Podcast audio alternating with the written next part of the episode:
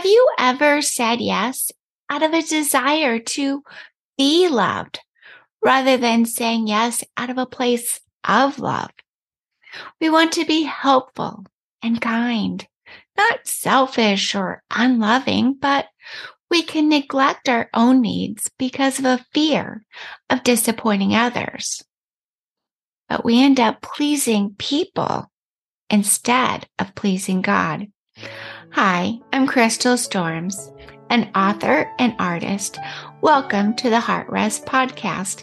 You're listening to episode fourteen. My prayer with this podcast is that it helps you exchange your weariness for oneness with Christ through biblical encouragement and practical tips so you can find rest close to His heart. If you struggle with overwhelm, weariness, or you just need the simple reminder that His grace is enough, you're in the right place for encouragement to rest in Christ. Listen in. People pleasing gets a bad rap, but most of the time, people pleasing looks like the people around you being pleased with you. Sounds good to me. Volunteer roles get filled. Everyone does their part. It all works great until it doesn't. I've said yes because I had space on my calendar. I've said yes because I wanted to be a good Christian, a good friend, a good coworker. I've also said yes because I wanted to be liked or fit in. Galatians one ten asks, am I now trying to win the approval of human beings or of God? Or am I trying to please people? If I were still trying to please people, I would not be a servant of Christ. Some make saying no sound simple. They don't appear to struggle with the tension of saying yes or no. They even seem okay with not meeting others' expectations. Choose your best yes. Keep first things first. God, your husband, and loved ones. Make choices today that you won't regret tomorrow. I love it all and agree wholeheartedly. But disappointing people hurts. Instead of bringing smiles, a no brings others stress. You can see the look on their face. They were counting on a positive response. Disappointing others confirms the belief that I'm not enough. If only I had more energy, more time, more capacity. If I didn't need sleep or time to recharge, I could say yes to all the things, but I can't. So the requests continue to pile up, and I work to craft a gracious no. Listen to episode twelve to learn more about a gracious response. Disappointing others is part of saying yes to God's best. Mary understood this.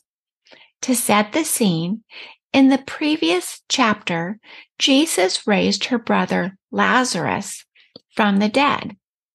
Luke twelve, one through eight reads, then six days before the Passover, Jesus came to Bethany, where Lazarus, who had been dead, whom he had raised from the dead. There they had made him a supper, and Martha served. But Lazarus was one of those who sat at the table with him.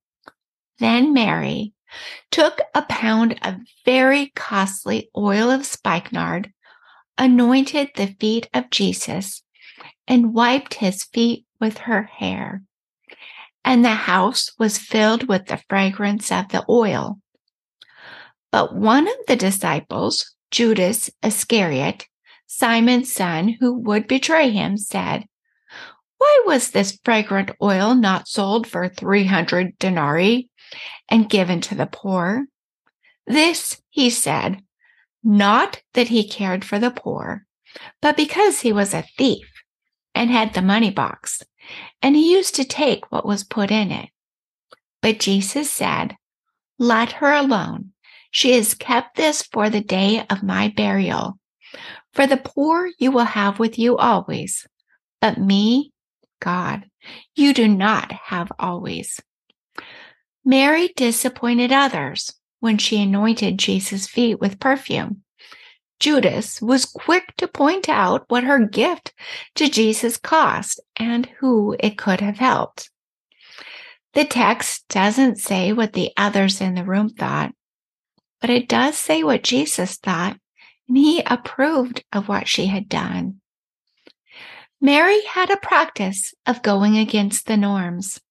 She had sat at Jesus' feet and learned to honor him at any cost.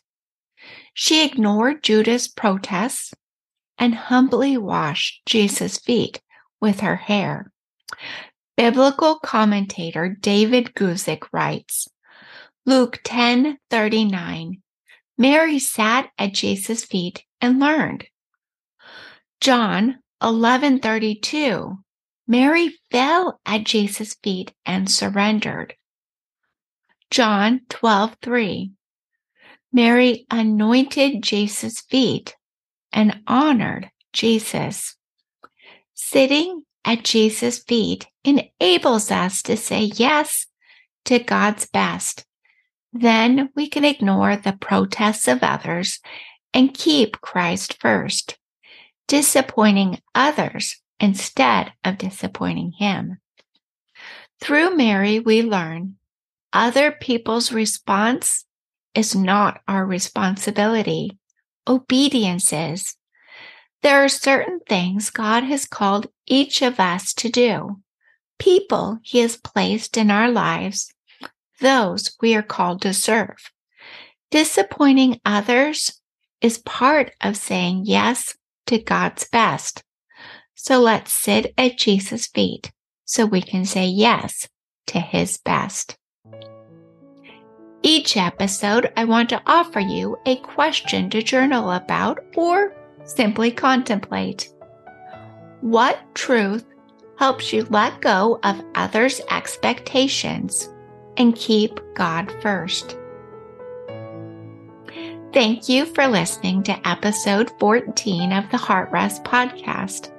I hope this simple encouragement of sitting at Jesus' feet so you can say yes to his best can help you cultivate a rhythm of rest.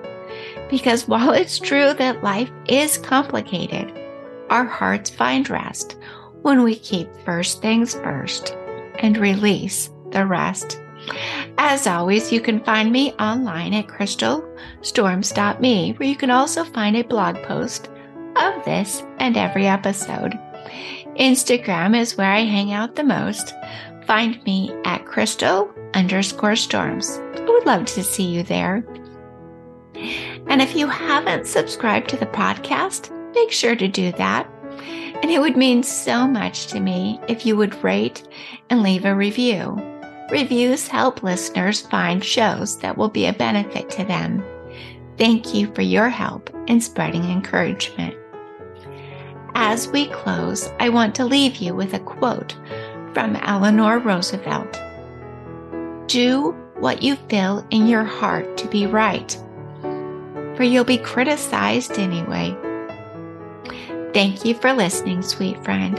Until next time, rest in Christ.